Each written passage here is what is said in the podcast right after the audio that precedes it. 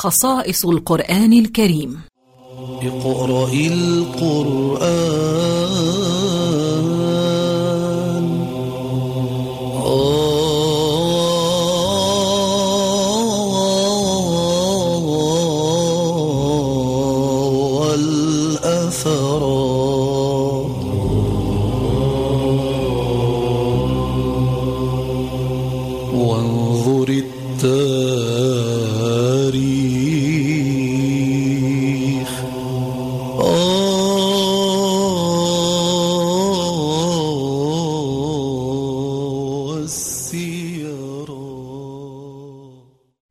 الحمد لله الذي أعزنا بالإسلام وأكرمنا بالإيمان وشرح صدورنا بالقرآن ورحمنا ببعثة محمد عليه الصلاة والسلام.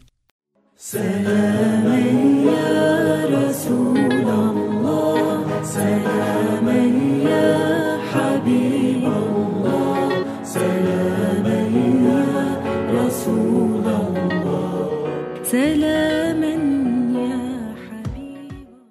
إخوة الإيمان لا يوجد كتاب في الدنيا أعز على المسلم من كتاب الله وليس هناك كلام أحق بالتعظيم والاحترام من كتاب الله الذي هو كلامه سبحانه وتعالى والذي أنزله على نبيه محمد صلى الله عليه وسلم فاشتمل على أنواع البراهين والأدلة والأخبار الماضية والأمم الهالكة. وقصص الأنبياء والمرسلين ومواعظهم وصبرهم وصفات الله تعالى وما يجوز عليه وما يستحيل عليه وصفات الملائكة الكرام وأخبارهم. وفيه السير والمواعظ والحكم والأمثال وأخبار الدار الآخرة وأحوال المعذبين فيها والمتنعمين فيها ومحاسن الآداب والشيم وفيه كشف أسرار المنافقين وفضحهم وفيه ذكر الأحكام من حلال وحرام وفيه من الإعجاز والأخبار الشيء الكثير فهو أي القرآن العظيم الكفيل بعلوم الشرع وهو كلام رب العالمين ليس من تصنيف بشر ولا ملك بل نزل به الروح الأمين جبريل عليه السلام على قلب سيدنا محمد صلى الله عليه وسلم ليبلغه للناس. أسكنت هوى الحبيب. آه طه الهادي المهيب. آه قلبا يشعله لهيب. آه غدا به محبا مستهاما. الحبيب آه. طه الهادي المهيب؟ آه. قلبا يشعله لهيب.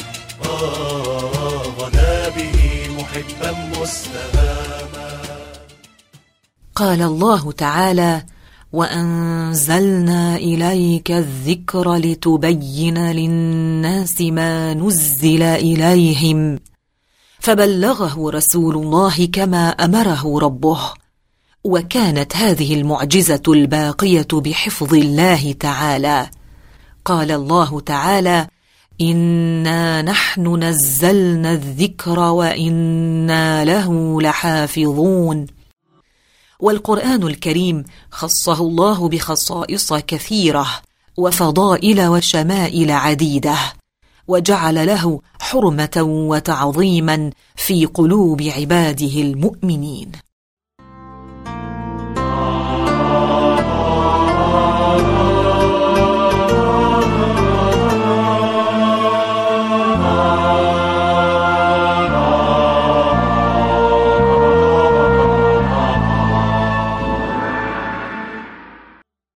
مستمعينا الكرام نتابع كلامنا في هذه الحلقة عن خصائص القرآن الكريم لنتكلم عن تفسير القرآن.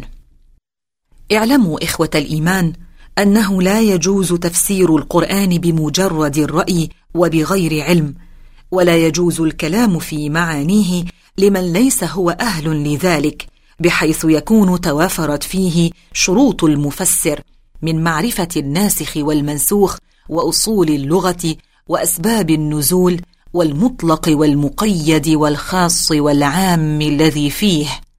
وهذا يندر في هذا الزمن.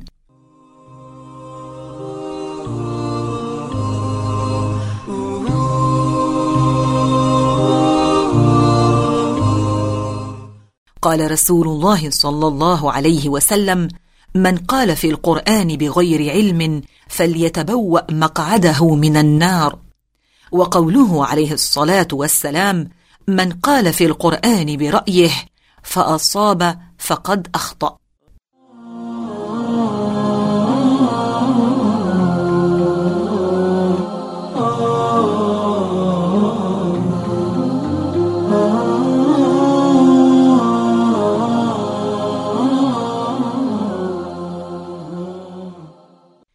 وروي عن الصديق أبي بكر رضي الله عنه أنه قال لما سئل عن قول الله تعالى وفاكهة وأبا قال أي سماء تظلني وأي أرض تقلني إذا قلت في كتاب الله ما لا أعلم.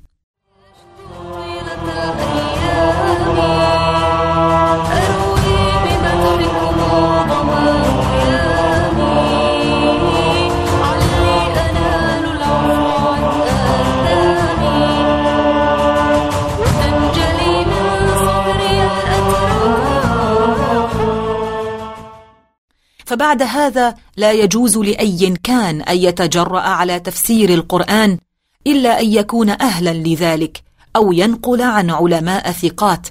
فليس لأي إنسان يعرف العربية أو الشعر أو الصرف والنحو أن يقول عن نفسه مفسر إلا أن يكون جامعا لأدوات التفسير.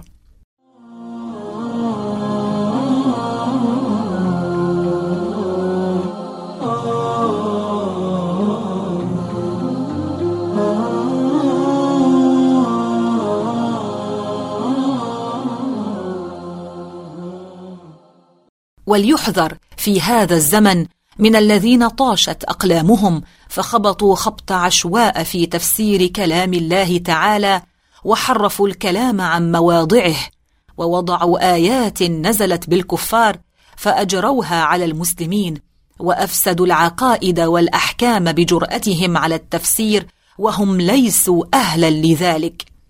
كأمثال المدعو سيد قطب فإن له كتابا في التفسير سماه في ظلال القرآن حشاه بالعبارات والأحكام التي ما أنزل الله بها من سلطان. فقد ذهب فيه إلى تكفير البشرية بجملتها وإطلاق الألفاظ التي لا تليق بالله تعالى. وكذلك غيره من الكتب المنتشرة في أصقاع الأرض.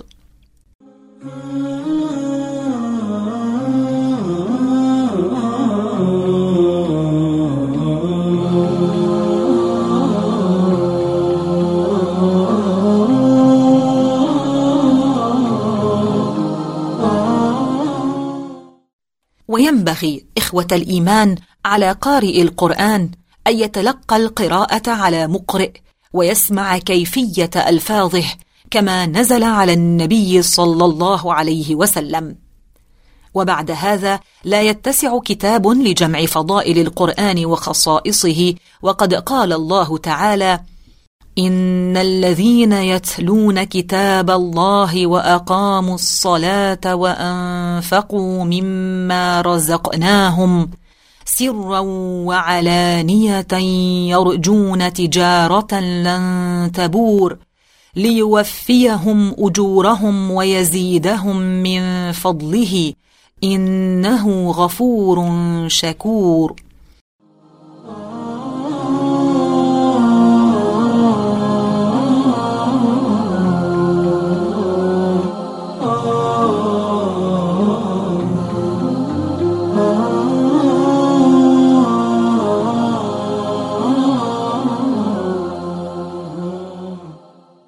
وعن سيدنا عمر رضي الله عنه أن النبي صلى الله عليه وسلم قال إن الله تعالى يرفع بهذا الكلام أقواما ويضع به آخرين.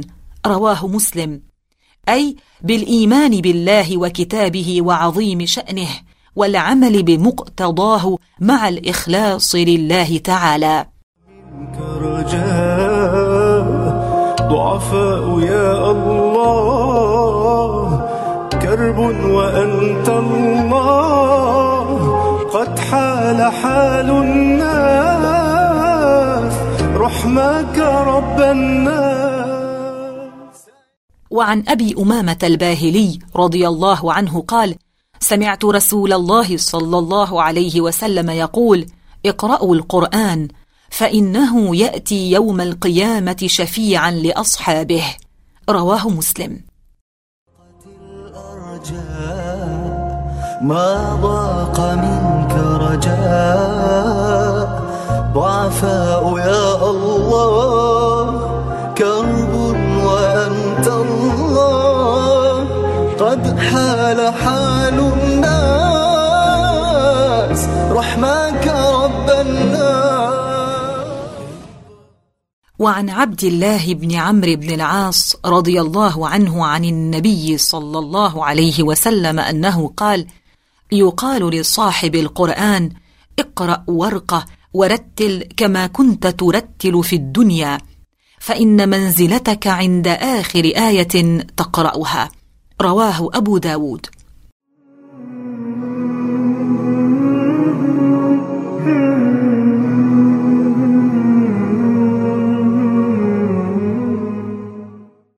وهكذا إخوة الإيمان نكون قد أنهينا الكلام عن خصائص القرآن الكريم.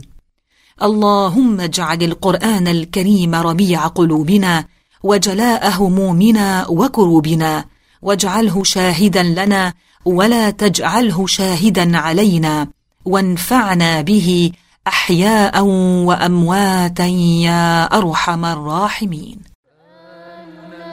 الكريم وحي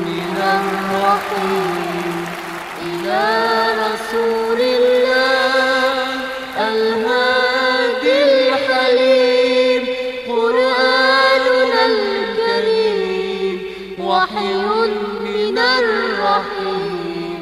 إلى رسول الله الهادي الحليم. يحوي من العظات والعلم والآيات. ما يسعد النفوس وينور الحياة. قرآننا الكريم وحي من الرحيم إلى رسول الله.